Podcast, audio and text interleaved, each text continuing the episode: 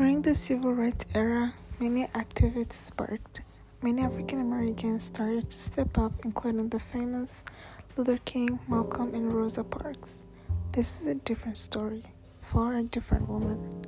Ella Baker was an African American civil and human rights activist who sought to promote grassroots organization, radical democracy, and wake the oppressed so as to encourage them to advocate for themselves.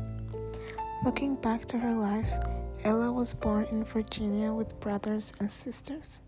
When she was little, she had no influence, so she relied on her grandmother, who often told her stories about escaping a dangerous society and slavery.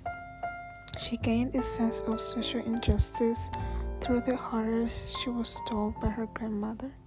When she grew up, she graduated from Shaw University and moved to New York where she started an organization and other networks that enforced black rights in the US.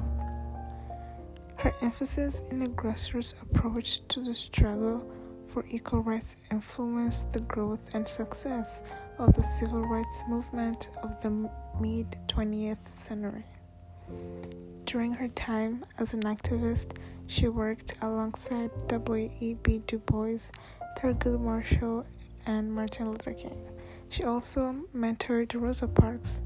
She is known for her critiques of racism in the American culture and also sexism in the civil rights movement. She encouraged young people and women to join her organizations, saying that it will further empower them.